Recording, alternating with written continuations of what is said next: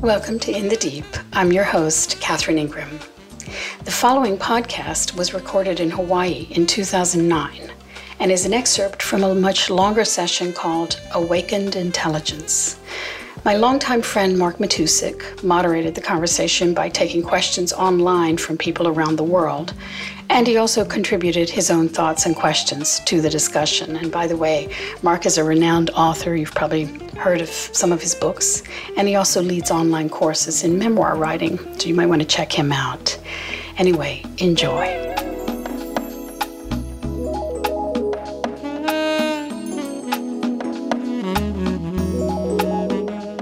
Today's topic is awakened intelligence. And let's look at what we might mean by that. We hear these other types of intelligence. We hear reference to emotional te- intelligence and social intelligence and ecological intelligence. You might have mathematical intelligence, musical intelligence. There's lots of types of intelligence, and each of us fall on some kind of range in terms of our particular gifted intelligence. Some of us have real genius in just certain ways, and maybe not so much in other domains. Awakened intelligence, though, is an interesting type of intelligence in that you can actually foster it. Whereas you might not be able to increase your mathematical ability you are able to increase your awakened intelligence. And this is something that has been, for me in my life, the most encouraging thing because I've spent a lot of time in retreats. In the old days, sitting in retreats with teachers, and more recently, in the past 17 years, I've been leading retreats. So I've worked with literally thousands of people now in retreat. I should say, I've relaxed with literally thousands of people in retreat. And what I've seen in retreat, where, as most of you who are attending today's webcast know, our retreats are not imposing any kind of practice. Any kind of, there's no technique involved. We're simply relaxing in beingness, in silence, in togetherness, but in a quiet togetherness that actually is profoundly intimate. And in that context of quiet, intimate relaxation, what we have noticed over and over and over is that people's awakened intelligence really brightens up. And that people start speaking from, I often say, people start speaking as though they're speaking like mystical poets, but they're not trying to be poetic. They're just describing reality as they see it from an awakened vantage point. So it is so it has been so encouraging for me particularly about humanity because it's quite easy to become discouraged about humanity when we see the cruelty and the ignorance and the rank stupidity that prevails and is splattered all over the news every night um, and day. We, we can become incredibly disheartened and think this species is on a suicidal mission, uh, you know, careening over the cliff. Um, but, but having seen this sweetness that arises so easily, given half a chance, it has made me feel a great deal of hope about who we are and who we are in our essence, who we are in our fundamental essence, and that there is this intelligence operating if one can just access it. In almost everyone, I would say in the majority of people. There may be people who are just too far gone. They're, they're sociopaths, their, their conditioning is such that, you know, they're so, so tormented and so far, um, so deep in that torment that they can't they can't get out of it. But that's that's rare. It's few. Most people and I've seen this, of course, in retreat with all the various types of people who've arrived in retreat. Um, most people have this, this heart intelligence, this wisdom intelligence, just simmering away. And sometimes they're very distracted prior to coming to retreat. They have perhaps been in a swirl of busyness and madness and obsession and so on. But they get to the context of a retreat, and there it drops away, it empties out, it, free, it self liberates. Now, we don't always have to have that happen only in retreat, of course. We can have it as a way of life. But why I'm mentioning the retreat is that I've, that's been the context in which I've seen so much dramatic change. There can be a way that we choose to access that kind of intelligence in our daily lives. And that is easily accessed when we are intending to keep a certain type of balance going throughout the day. So that you know you don't wait uh, until you're in a full-blown breakdown before you you redirect your awareness. You start redirecting your awareness as soon as you start feeling uh, agitation obsessive thoughts uh, fear projections about the future um, horrible sad stories about the past now, it's not to say that you, of course, as I always say, it's not to say that you have to stop the arisings of these things. The arising you can't do much about, but you don't at all have to be interested. So the arising comes, and the attention just automatically redirects itself into relaxed beingness, into presence, into, ah, where am I right now? Oh, I'm just sitting here in the fresh air. Or I might be sitting inside as many of you are there in Europe in the night, sitting inside a lovely, safe place, just being and breathing and seeing and hearing. So you, you begin to constantly just redirect. And in this redirection, there's this ease and relaxation, and it gives you access to an enormous amount of intuition and intelligence. And you begin to trust that to guide your life rather than some program, some list or, or cosmology, some belief system that you think is the guide for your life. You begin to trust your own good heart and your own deep intelligence to be responding as needed in your life. And this you can easily, like I said, foster. You're just, it's like a little flame, you just kind of keep it going. And it gets stronger and stronger and stronger. It's not to say you won't fall back sometimes. It's not to say you won't indulge some very powerful thing that might occur, some drama that is fresh. But you will be less inclined to entertain old dramas that are quite stale or fantasy or nightmare dramas that are haven't even happened you will be less inclined to be subject to anything that isn't quite current.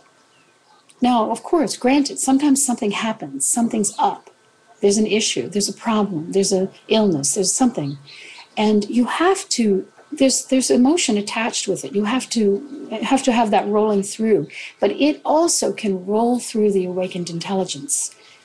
It also, even though it's painful or hurtful or, or whatever, worrying, it can be rolling through the awakened intelligence that also knows that this too will pass and that you're going to be it's trusting okay it's hard but i'm going to keep responding to each of these aspects of the problem from my freshness right i don't have to tell any story any make believe story about how this isn't really happening or any of that stuff, like we spoke about last week.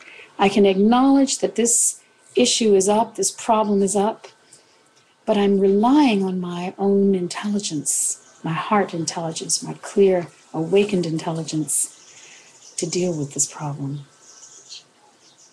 And the more you're sitting in the center of that awakened intelligence, the more readily accessible it is when you when you need it to deal with a problem. Punjaji used to always say, the source is taking care.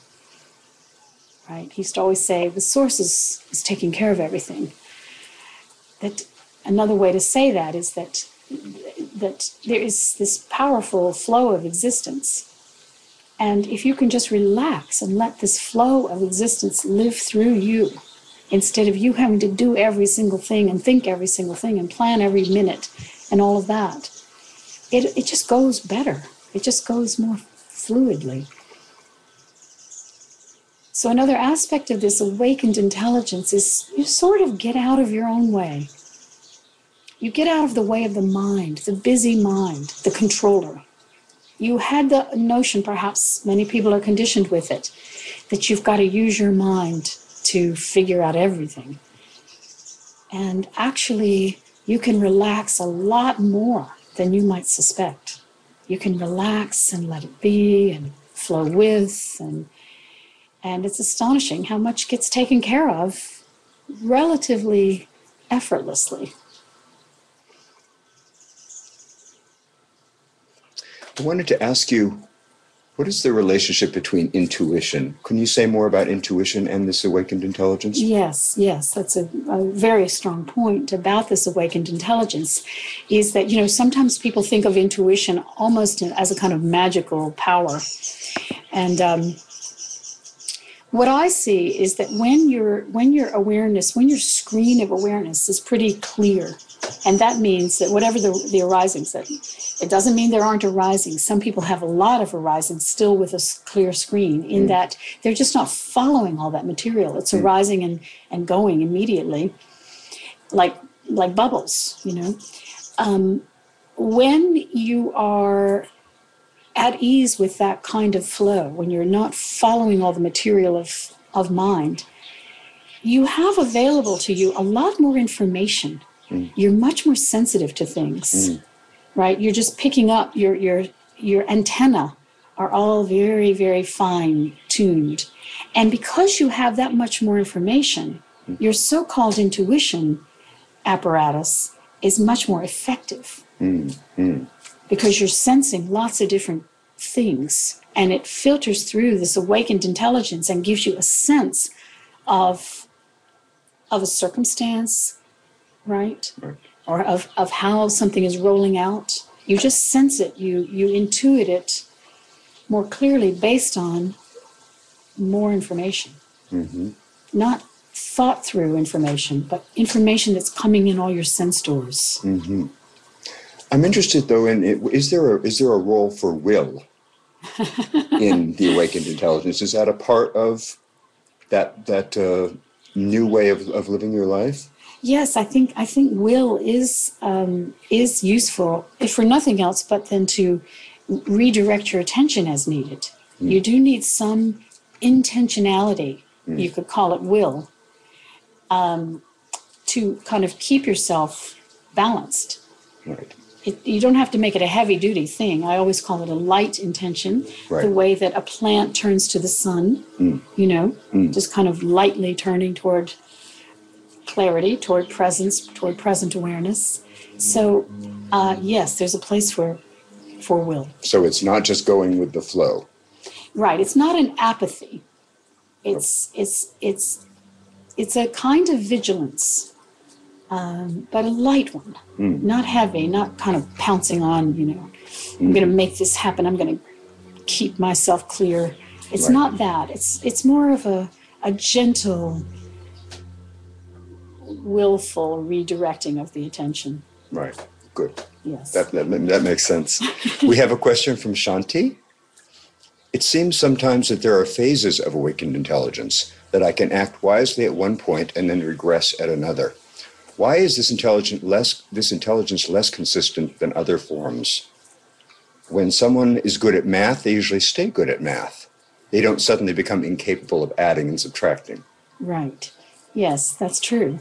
Um, yes, with awakened intelligence, you can seem very smart at one point and really dumb at another point. but uh, mostly the trajectory of it goes that you are more and more sitting in that kind of intelligence and relying on that kind of intelligence. And you shouldn't worry at all when you have moments or phases or moods that are just horrifying, mm. you hmm. know, that are horrible. You just shouldn't indulge that horrible feeling. You should just say, yeah, this is to be expected. Sometimes we lose it.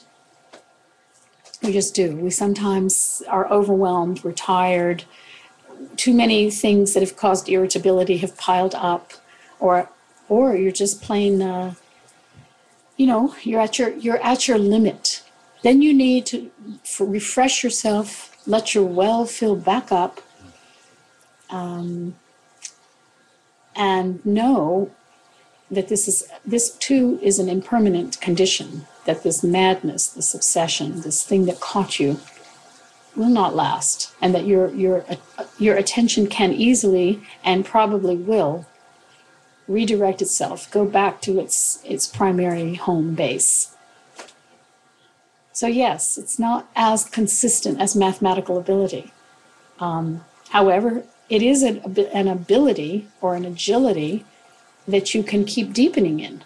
You can keep making it more and more enhanced by just simply um, having it as your habit. Unlike mathematical skill, which you either you have you have a level of it, and yes, you can practice and so on, but you will probably not have that much greater a mathematical skill. In fact, I'm told that the great mathematicians, um, with age, they uh, are not as as um, and this is true of the physicists as well that they're not as uh, on their game with age that, that, that it diminishes with age awakened intelligence on the other hand actually increases with age until i suppose that the brain starts breaking down itself but awakened intelligence is something that deepens over decades i'd like to ask you about pain yeah does awakened intelligence uh, increase your sensitivity to pain? I think it does. Can you say more about that? I think it does because you're just more sensitive to everything. You notice you notice things in your body mm. much more quickly. Mm.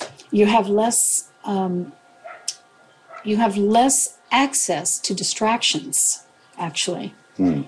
um, because you still notice if you have a toothache you might be watching a movie but you're still going to know you have the toothache um, so, um, what's oh, what's good about this though is that with awakened awareness, you're able to you, you, you don't go into a kind of panicked feeling. Mm. You're just dealing with the pure sensations. Mm-hmm in a very kind of rational way. You're just noticing the pain of it. You might be having awareness of how am I going to handle this? What am I going to do to redress it? Mm-hmm. Um, mm-hmm. Now, there are cases of people who are in pain who don't have another option. They're just in pain. Mm-hmm. Um, and for people in awakened awareness, in pain, um, what I've been told they do is just have this huge sense of beingness, and the mm. pain is just part of that beingness. Mm. And they're just so it goes for uh, emotional suffering as well. It does. It does. I think yes. So we're more aware of our our Sturm und Drang. Yes, we are. Yes, you're just more aware about everything. Right. Because your screen is clear, so every little arising is seen. Instead, I sometimes use the image. If you have a white canvas, beautiful white canvas, and you put a gorgeous calligraphic stroke on it. Mm. You're going to see every nuance of that stroke. Mm. You're going to see where the paint splashed a little at the end of the stroke. Mm. You're going to see the way that some lines are thicker than others. And you're going to see the totality of that beautiful calligraphy hmm. in its, in its um, full image. Now imagine if the calligraphy were on this white screen, but now somebody has scribbled in the same color ink all over the screen. Mm-hmm. And there's a there's thousands of jiggly lines all around. The calligraphy is still there, but it's much harder to see. Mm. Right? Mm. You, unless you've already seen it, you might not pick it out. Mm-hmm. So, in the same way, when there's a jumble, a swirl, a madness, a big story that is dominating the screen of awareness, you barely can notice anything else. Mm-hmm. Right? You, you can't really things arise, maybe even flashes of genius and insight and real awakened intelligence, but they just they just get lost in the jumble. Mm-hmm. You know, like ha- have you ever had the sense where you had this great idea? Like a really great idea. You're in the shower and you have this wonderful flash, but your life is so busy and so complicated and so messy and so so much going on that you um, you forgot your flash of genius until maybe later. And you think, oh my gosh, I had that idea and I completely forgot. In this same way, we have an enormous amount of sensitivity um, available to us when the screen is clear, when we're like that white canvas. And then information comes along and it really stands out in full relief. And sensing comes along, whether it's pain or emotional uh, flutters. You know, uh, someone once once described this to me as being like like an orchid versus a boulder, right?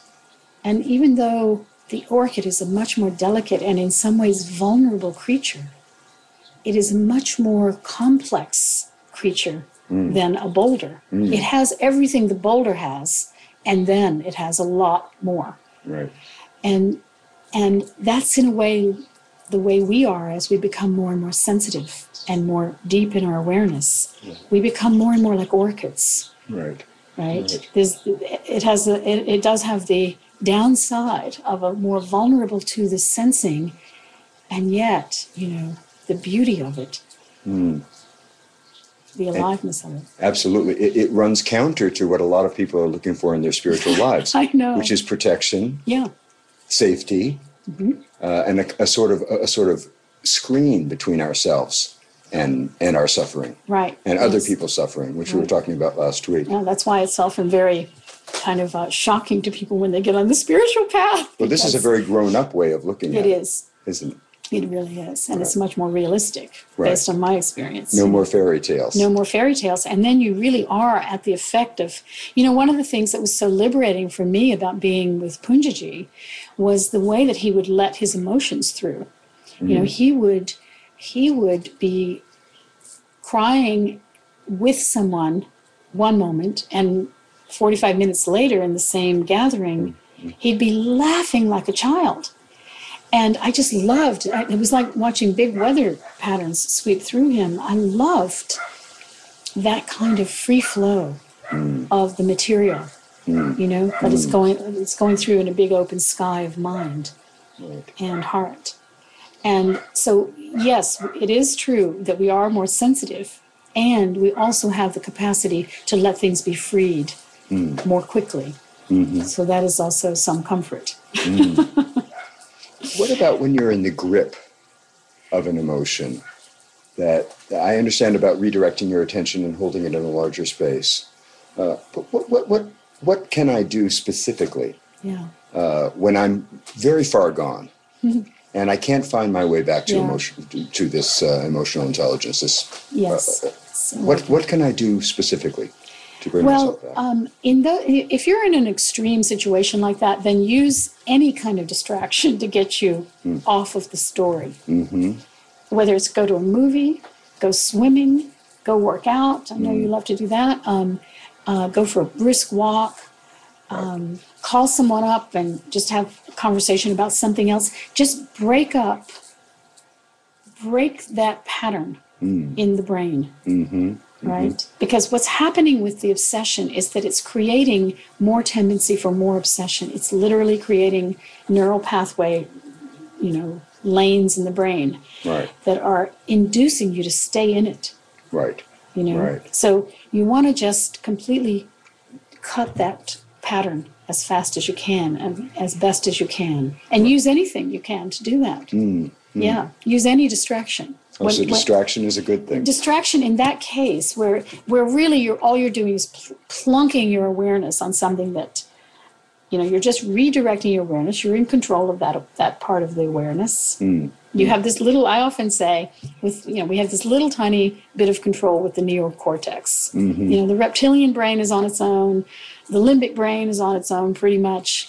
we have this little tiny rudder on our big ship mm-hmm. uh, which is our neocortex ability to direct our attention. Hmm. So you use that And that will make all the difference. You use that little rudder Right. and you say, okay, I'm just going nuts here with this hmm. story. Hmm. I need to break this story pattern for the moment. Mm-hmm. And where will I put my attention to break that? Well, I'll re- I'll plant it on another story, a TV story or a movie story, or I'll dr- I'll dive into a good book, or I'll go swimming, or whatever it happens to be, to just shock it out of the, you know, out of out of the the lane of And also not to be surprised that the neocortex is so much weaker than the limbic brain. absolutely It's yes. a much newer evolutionary tool in the brain. is, yes, and it's So it's, it's it's not as needed as uh, the rest. You can you can get by with a lot of it damaged, but with your reptilian brain damage, you stop breathing.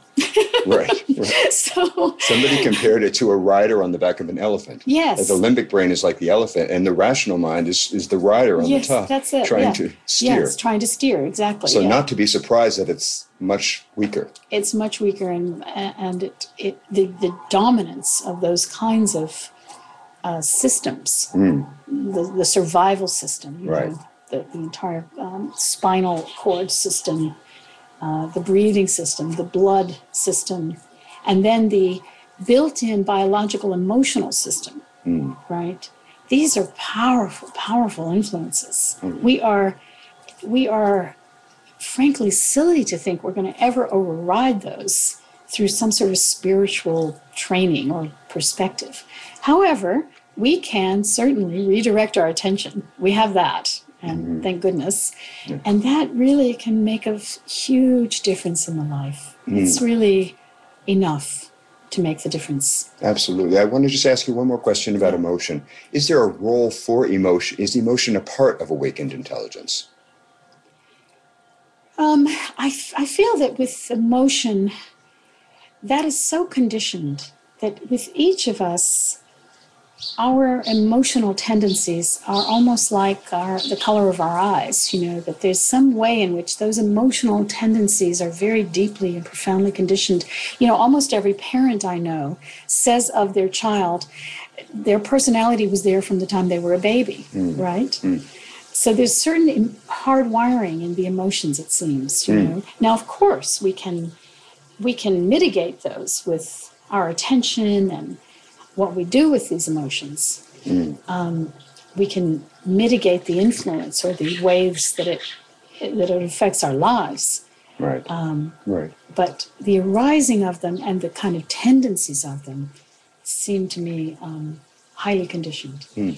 I, I agree. I was just wondering, we were talking last night about fear Yes. and how fear can actually be a part of awakened intelligence. Yes, absolutely. Absolutely. Right. So that's what I was getting at. yes. Well, That your well, emotion may be actually prompting you to an awareness that your mind may be blocking out. definitely that that that that certain types of emotions are are protective.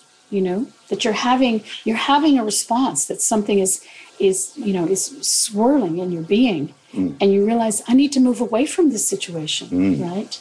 That's a, a, a case in point with regard to fear, for instance. And this is another spiritual fallacy that you're not supposed to feel fear. And if you were enlightened, you wouldn't have fear and all these uh, nonsensical beliefs uh, that don't work and have been proven over and over again to be, um, you know, just false um, theory.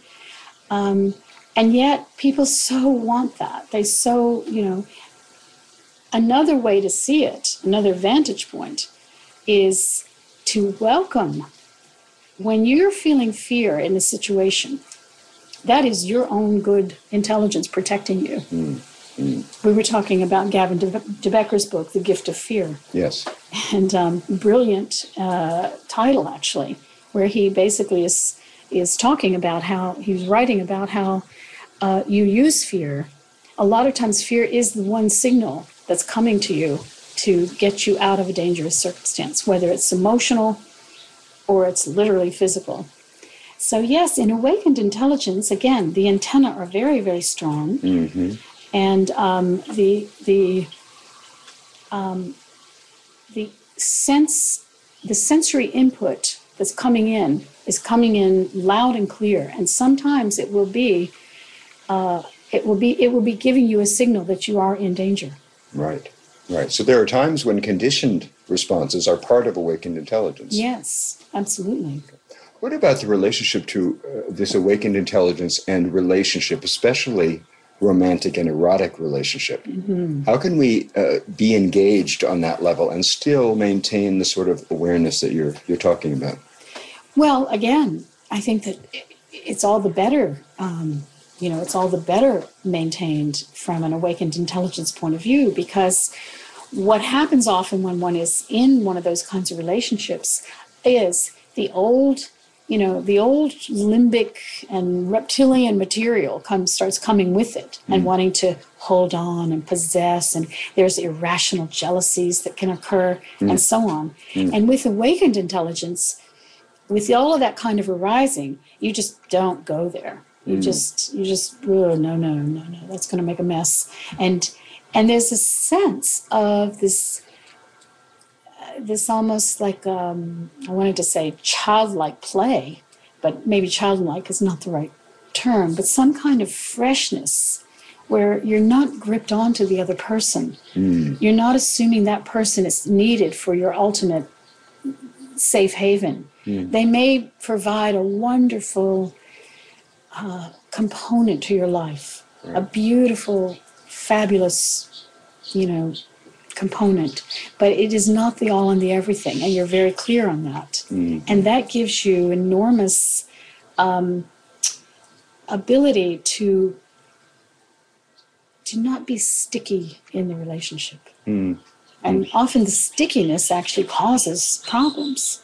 Absolutely. But when you're with someone and you're having that kind of connection where you just feel very free with that person, you really love them to, to be happy. Mm. And there may come a day when their happiness is based on not being with you. Mm. They'll say, No, I'm, I'm moving on. Some part of you may be very, very sad about that, but another part of you, if you really care for this person, is also bowing to them being on their own path and knowing what, what makes them happy. Mm. Right? Mm. So, yes, the awakened intelligence is, is fantastic, both in the lived experience of the relationship and in keeping the relationship very fresh and alive and in particular in the endings of relationships mm. it's very important there mm. great great thank you we have a question from carl okay i'm wondering if privilege is a handicap to awakened intelligence sometimes it seems people in positions of wealth and power don't need to bother being wise they can get by stomping around the world and getting whatever they want. Do you ever feel that way? I do feel that way about uh, p- privilege sometimes. Yes, I do. I've certainly seen that. I agree. In fact, Gandhi said when he was asked what made him the saddest in the world, he said the hardness of heart of the very wealthy and of the very privileged. Mm. Wow, mm. you know? Mm. So, yes, I think uh, people can be very temporarily um, uh, drunk on their privilege, mm. such that they don't have to bother. They think they don't have to bother. But uh, they often have a very big humbling on the way. Mm-hmm. and um, uh, how the mighty do fall. They have a big humbling often coming. And, you know, they will be subjected to a lot of loss the more they have, the more they'll lose. And um, and along the way, they're hoarding it and guarding it and taking care of it and having to deal with people who are only relating to them based on the stuff or the privilege or the power or the position or the fame. So, um, you know, one of my dear friends, Sharon, said about the Dharma and about how she said, you know, everybody ends up with us eventually. you know, that there's a Dharma reckoning if you're a halfway intelligent person uh, that, that will come along. And, um, mm. and one doesn't wish it on anyone, you know, it's, you know, I, I agree that it is, it is kind of, uh, it's not one of the most compassion inducing conditions to see someone in great privilege who has very little compassion or empathy and who is smug it, it doesn't induce a lot of compassion. But when you see them fall, or you see them ill, or you see them having just lost somebody, then the compassion can easily arise. Although some people feel schadenfreude, you know, they feel glad to see the, the great fallen. Yeah, that's true. People do, but I think from awakened intelligence, you don't particularly, if especially if you're up close to mm-hmm. that person, you actually see the suffering. Um, mm-hmm. You know, you and I were watching the Tudors on uh, television, and I was I was struck with how many how many times along the way, because there were so many beheadings, um, how many times along the way that this sort of bad guy is about to be beheaded and you feel so sorry for them. so, yes.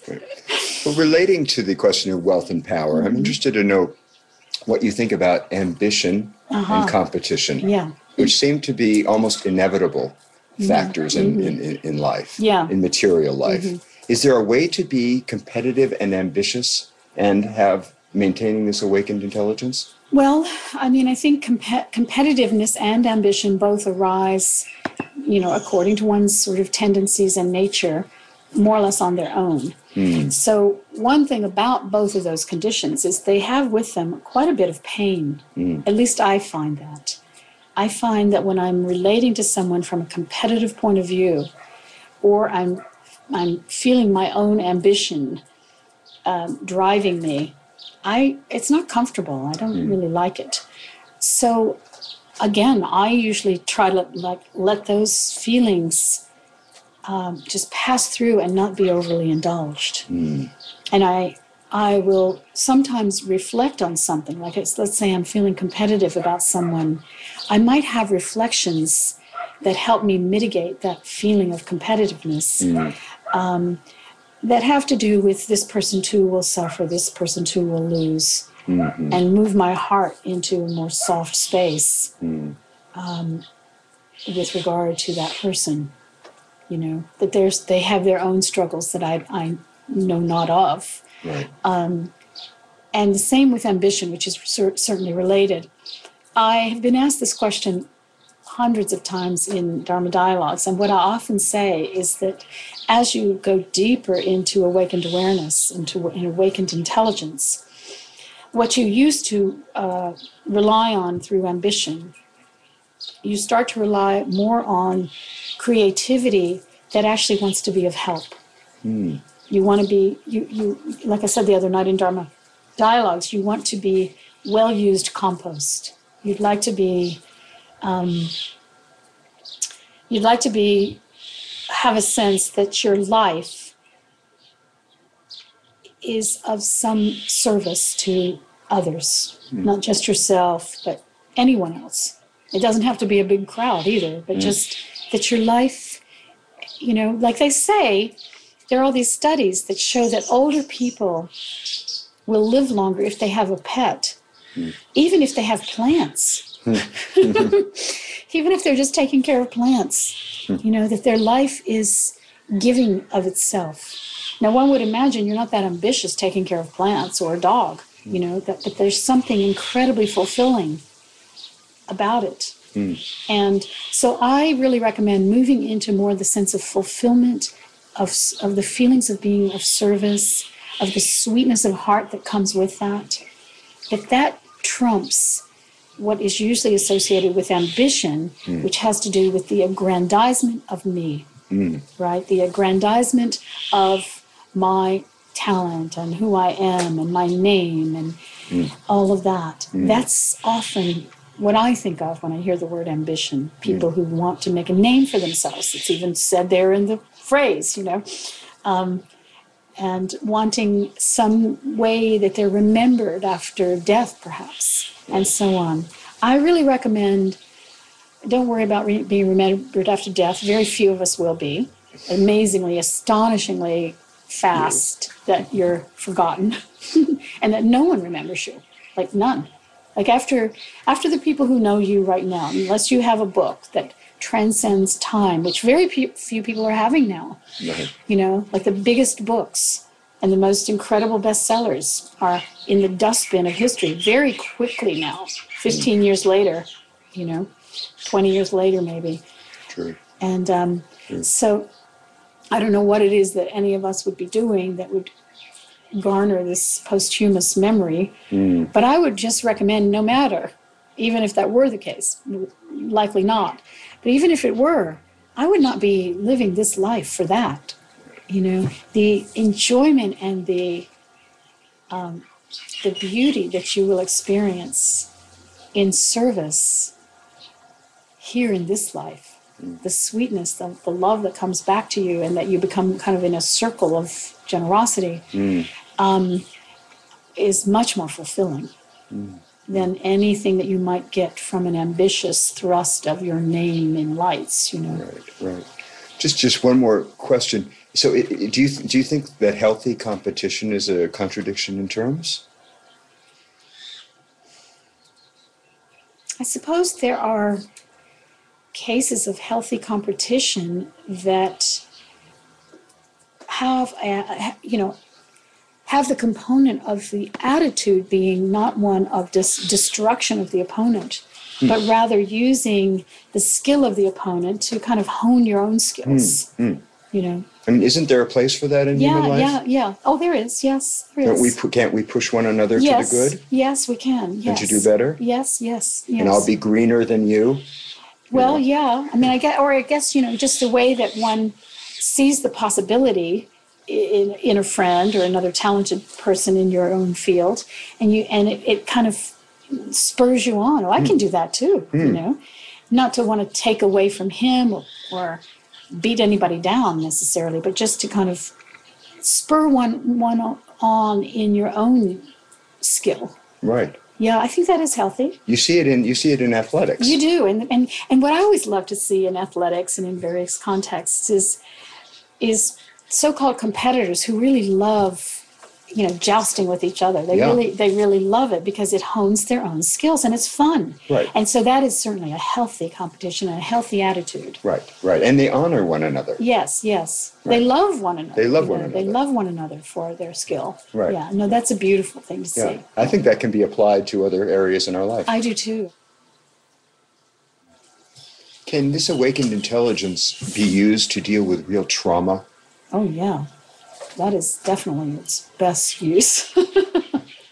And how can we do that? How, how can you how can you go into very dark places uh, without losing your way yeah. and and using and, and using these principles? Well, one of the one of the primary aspects of awakened intelligence is a sense, and it's a true sense. It's an it's a rational sense that there is a lot of space around everything.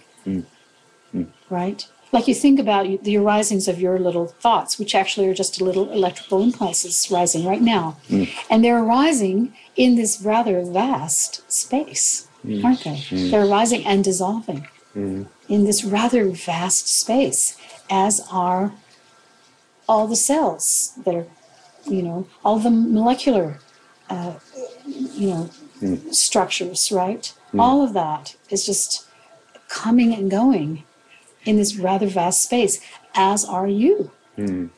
Right? Mm-hmm. You, the, the, the conglomerate of all this activity called you, is also this impermanent thing that's coming and going in space. Hmm.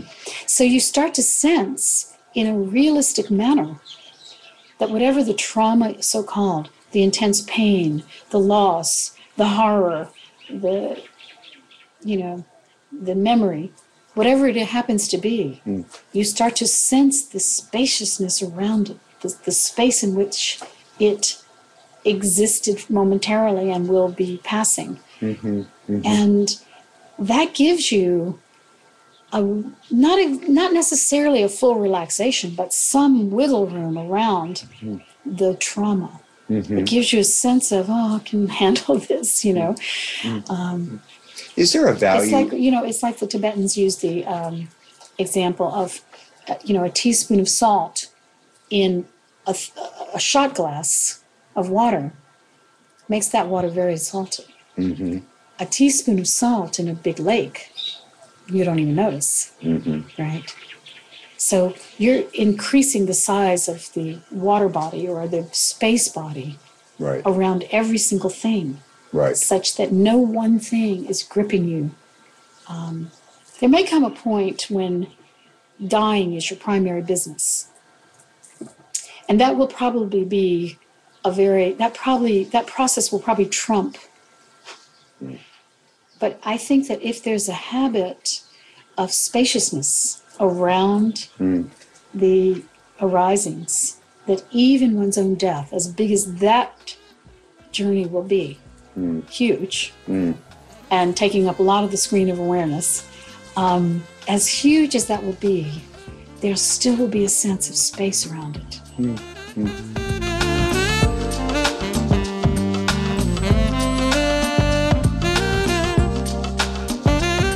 This has been In the Deep. To support these podcasts, you can subscribe to this channel on iTunes or post a review there. If you'd like to know more about my work, book a private session, or make a tax deductible donation for the ongoing production of the podcasts, please visit catherineingram.com. Till next time.